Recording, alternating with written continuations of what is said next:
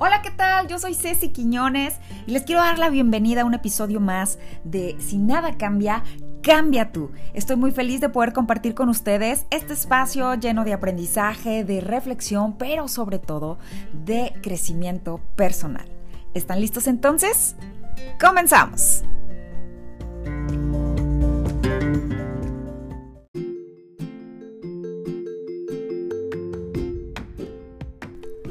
Ahora sí vamos a entrar de lleno a este tema de cómo dejar de estar tristes. Seguramente cuando leíste el título de este podcast dijiste, ¿acaso hay una forma?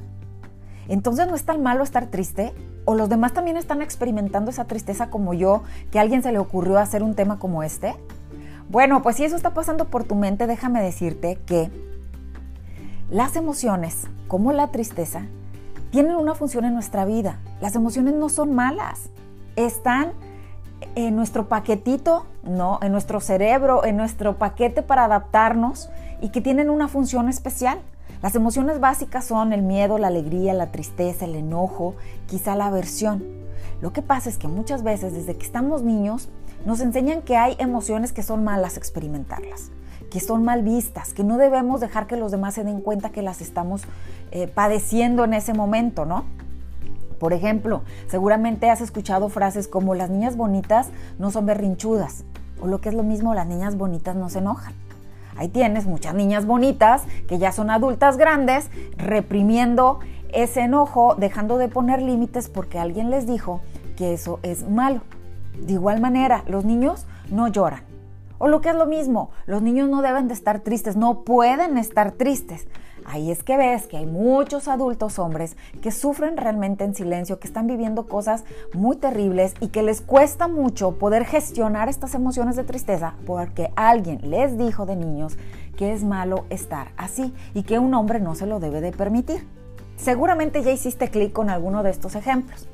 Por eso, quiero que sepas que las emociones tienen la finalidad de ser adaptativas, tienen la función de darnos la supervivencia para poder sobrellevar las cosas que en el día a día nos van sucediendo a lo largo de nuestra vida.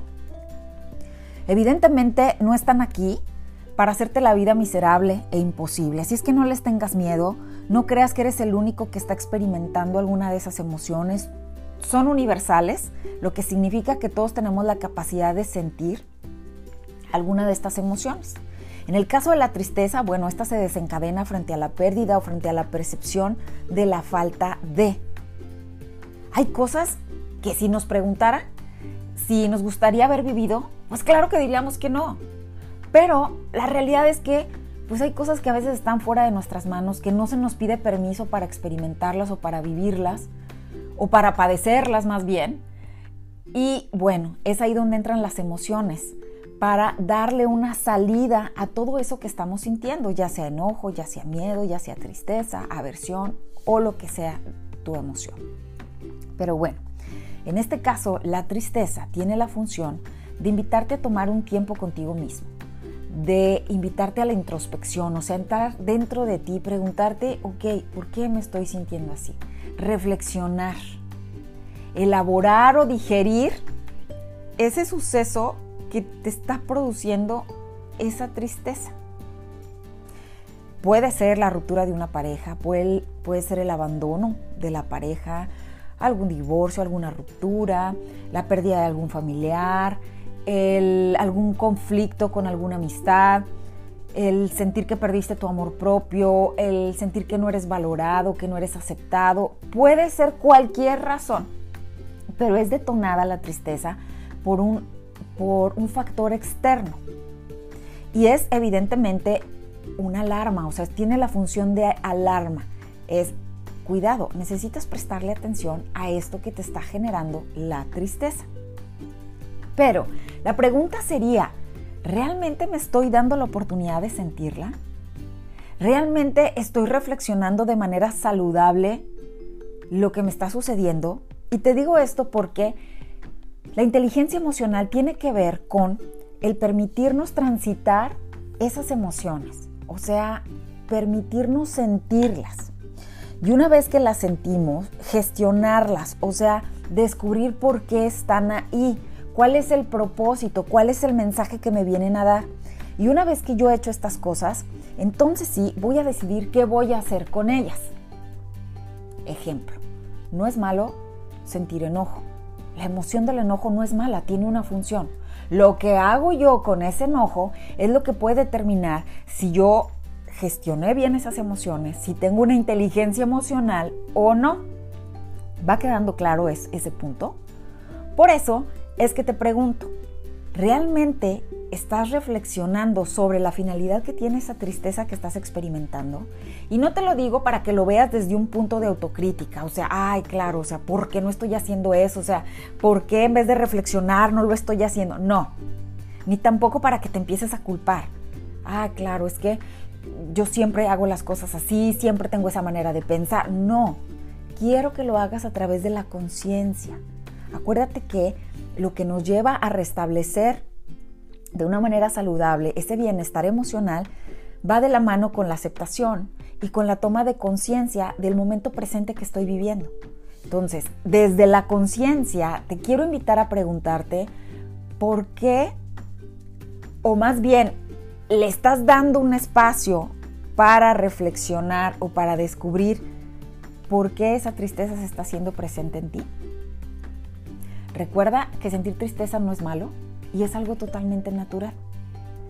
Algunas veces podemos preguntarnos, bueno, sí, ya sé que es natural, que no es malo sentirlo, pero ¿por qué a veces los seres humanos nos aferramos tanto a sufrir? Y quiero, quiero compartir contigo esta frase, dice, parece que, que los seres humanos tenemos una especie o una adicción al sufrimiento, pero en realidad lo que tenemos una tolerancia muy baja a la incertidumbre. O lo que es lo mismo. No es que tengamos una adicción a sufrir o a estar mal o a estar tristes. Lo que pasa es que a veces no sabemos qué hacer con esa tristeza. Tenemos muy poca tolerancia a sentir incomodidad. Obviamente cuando hay tristeza, pues se generan muchas emociones, muchos sentimientos. Uno puede ser la incertidumbre de saber, ¿y, qué va a pasar conmigo? O sea, ¿qué va a pasar de mi vida si yo me siento así? Puede ser una incertidumbre de buscar respuestas, ¿no? De querer saber por qué me está pasando esto a mí. ¿Por qué es que esta situación sucedió en este momento? Y el estar busque y busque respuestas que a lo mejor a veces no vamos a tener, ¿no? nos genera mucho más tristeza. O también puede ser que ante alguna situación queremos buscar un culpable. O sea, que haya alguien que sea responsable de lo que nos está pasando. Pero ¿qué sucede cuando no existe ni un culpable y cuando no existe ninguna respuesta? Híjole. O incluso es más, aunque la hubiera, aunque hubiera un culpable y aunque hubiera una respuesta, eso no va a cambiar tu manera de sentir ni que se genere una tristeza, porque acuérdate que la tristeza es una emoción que tiene la función adaptativa, que tiene la función de hacerte reflexionar, de generar cambios y de proporcionarte herramientas para que te regresen tu bienestar. Entonces, ¿qué es lo que tendríamos que hacer? ¿No? Pues aprender a tener una mayor tolerancia a eso que estamos sintiendo. Los seres humanos sufrimos porque o no nos valoramos o porque no sabemos querernos o por miedo al futuro o por miedo a nuestras emociones, a no ser capaces, a no ser suficientes. Cuando eso sucede, pues evidentemente nos aislamos, tenemos pensamientos negativos, dejamos todas las actividades que, que nos causan pues placer, esas actividades de ocio que nos hacen el día, ¿no? y alimentamos la tristeza constantemente, nos llenamos de apatía, de emociones negativas o más bien de pensamientos negativos. Y todas esas cosas, el compartir con los demás, el tener pensamientos positivos, el tener actividades, el alimentar nuestras emociones de, cosas buenas, de cosas que nos aporten, pues eso es lo que se necesita y es imprescindible para la estabilidad emocional. Por eso, tenemos que entender que el sentir tristeza no es algo que viene a acabar conmigo. Es ok. ¿Por qué la estoy experimentando? ¿Ok? Si ya sé que es adaptativa, que es necesaria y que es natural, ¿qué necesito? Aunque seamos realistas, una cosa es que ok, ya vi lo que necesito, pero es que ¿qué pasa cuando a mí no me gusta sentirlo? Bueno, pues de entrada tenemos que cambiar ese chip. De entrada tenemos que cambiar, es que no se trata de que te guste o no. Si tú estás enfocado en que no te gusta, en que tienes desagrado, vas a evadir totalmente el enfrentarte a esa emoción. Entonces jamás le vas a poder ver el propósito. Ahora tendremos entonces que buscar estrategias para poder gestionar esa tristeza y que esa tristeza no se quede en tu vida más tiempo del necesario. ¿Por qué? Pues porque no vas a poder evitar sentirla. Eso es parte de tu, de tu chip de humanidad, o sea, de ser humano, de sentir, de estar vivo. Pero el que quede o pase por tu vida muchísimo más tiempo y que eso te lleve a perder el sentido de tu vida y el no ver realmente tu propósito, bueno, pues eso puede desencadenarte incluso a caer en un cuadro depresivo. Pero para que eso no pase, vamos entonces a ver estrategias que nos ayuden a gestionar estas emociones. Y para eso, número uno, oye, date chance de estar triste, hombre. Date chance de sentir. No te identifiques con la tristeza, o sea, decir, es que yo soy súper depresivo. No, no, no, no, espérate, no te identifiques, no te identifiques. Tu emoción no te define. Simplemente estás experimentando tristeza. Vela como testigo. Obsérvala, disfrútala. Cuando alguien es testigo, obviamente está de fuera. Ah, ok, estoy viendo que se está haciendo presente ¿Qué generó? ¿Por qué me siento triste? ¿Qué ocasionó que yo me sintiera así? Ah, pues creo que fue eh, a raíz de la ruptura de pareja. Me siento triste porque siento a raíz de que ya no estoy con esa persona, que no valgo, que, que no soy guapo, que no soy linda, que nadie más me va a querer así. Ah, ok. ¿Y eso que estoy pensando es verdad? O sea, si es real, aplica para el resto del mundo, es universal. Si el resto del mundo no entra en eso que tú estás diciendo, entonces es una idea limitante. Entonces, o lo que es lo mismo, ah, es que esa persona, cuando una persona eh, tiene una ruptura amorosa es porque no eres físicamente agradable, ¿no? Pues no, la realidad es que no puede ser la persona más bella físicamente, más fitness, la mejor. Y la persona puede terminar la relación. Entonces es una idea limitante. Es que yo siento que no valgo. Ah, bueno, ahí, ahí ya existe una emoción que está generándose a raíz de la poca valía que tienes. Pero, ¿todas las personas creen que no vales? Pues no, entonces es algo que únicamente está en tu mente. ¿Ok? No es real y es limitante. O sea que fue una manera de pensar que te enseñaron. Perfecto. Una vez que está así, bueno, ya me di cuenta, me voy a dar chance de sentirlo. Segunda estrategia, cuida tus pensamientos. Mira, las emociones se alimentan de pensamientos. Es decir, yo puedo sentir tristeza. Estoy triste porque a lo mejor en esta situación de la pandemia perdí muchas oportunidades de trabajo. Ok. ¿Con qué pensamientos voy a alimentar esa emoción? Ah, bueno, es que yo no soy bueno para nada, ya no voy a poder encontrar ningún trabajo, ya va a ser muy difícil que yo vuelva a tener las mismas oportunidades, es que esta pandemia, pandemia vino a arruinar mi vida. Ah, son pensamientos negativos. Entonces, estás alimentando esa emoción con pensamientos negativos, lo que va a generar en ti acciones pues negativas. Acciones que no sean saludables y que te hundan en un círculo vicioso que te puede llevar a la depresión. Sin embargo, si ante una misma situación yo lleno esas emociones o las alimento de pensamientos positivos, entonces rompo ese círculo vicioso y evidentemente el resultado va a ser positivo. Es importante que recordemos que los procesos de pensamiento son aprendidos y para poder bloquearlos o para poder quitarles ese poder que tienen en nosotros, tenemos que trabajar en nuestro autoconocimiento, o sea, saber ¿por qué yo siempre tiendo a pensar así? ¿De dónde lo aprendí? Y una vez que yo soy consciente de eso, entonces tengo las herramientas para poder gestionarlos. Todos tenemos la tendencia habitual a darle la vuelta a las mismas cosas. O sea que nos sucede algo y estamos pensando una y otra vez en lo mismo. Cuando nosotros hacemos eso, fíjate bien, lo que ocurre es que hacemos o dejamos más bien que la situación que nos, generó, que nos generó la tristeza deje de ser el protagonista. Y convertimos a nuestra emoción como el protagonista de nuestra vida. Es decir, quien tiene el papel principal es la situación que generó esa tristeza en mí.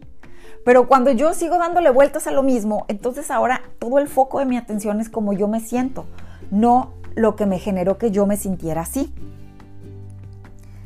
Por eso, vamos a centrarnos en, ok, ¿cuáles son aquellas emociones que me están generando un exceso de pensamiento? Vamos a cuestionarlas y vamos a hacerle frente a esa situación sin juzgar negativamente lo que yo estoy sintiendo. ¿Ok? Y darnos cuenta que muchas veces no es, fíjate, no es que los seres humanos tengamos esta adicción por sufrir, sino más bien es que tenemos muy baja tolerancia a experimentar la incertidumbre. ¿Ok? Una baja tolerancia a experimentar esa incertidumbre. Por eso las emociones hay que vivirlas, hay que escucharlas y si no, fíjate bien, si no las alimentas, se van. Es decir, si yo me doy la oportunidad de vivirlas, si escucho cuál es el mensaje que me quieren dar y yo no las alimento con pensamientos negativos, entonces esa emoción terminará por cumplir su función, que es ayudarme a adaptarme, a restablecerme y entonces va a desaparecer. Por eso la última estrategia que yo te pudiera dar es no pares por favor con tu vida.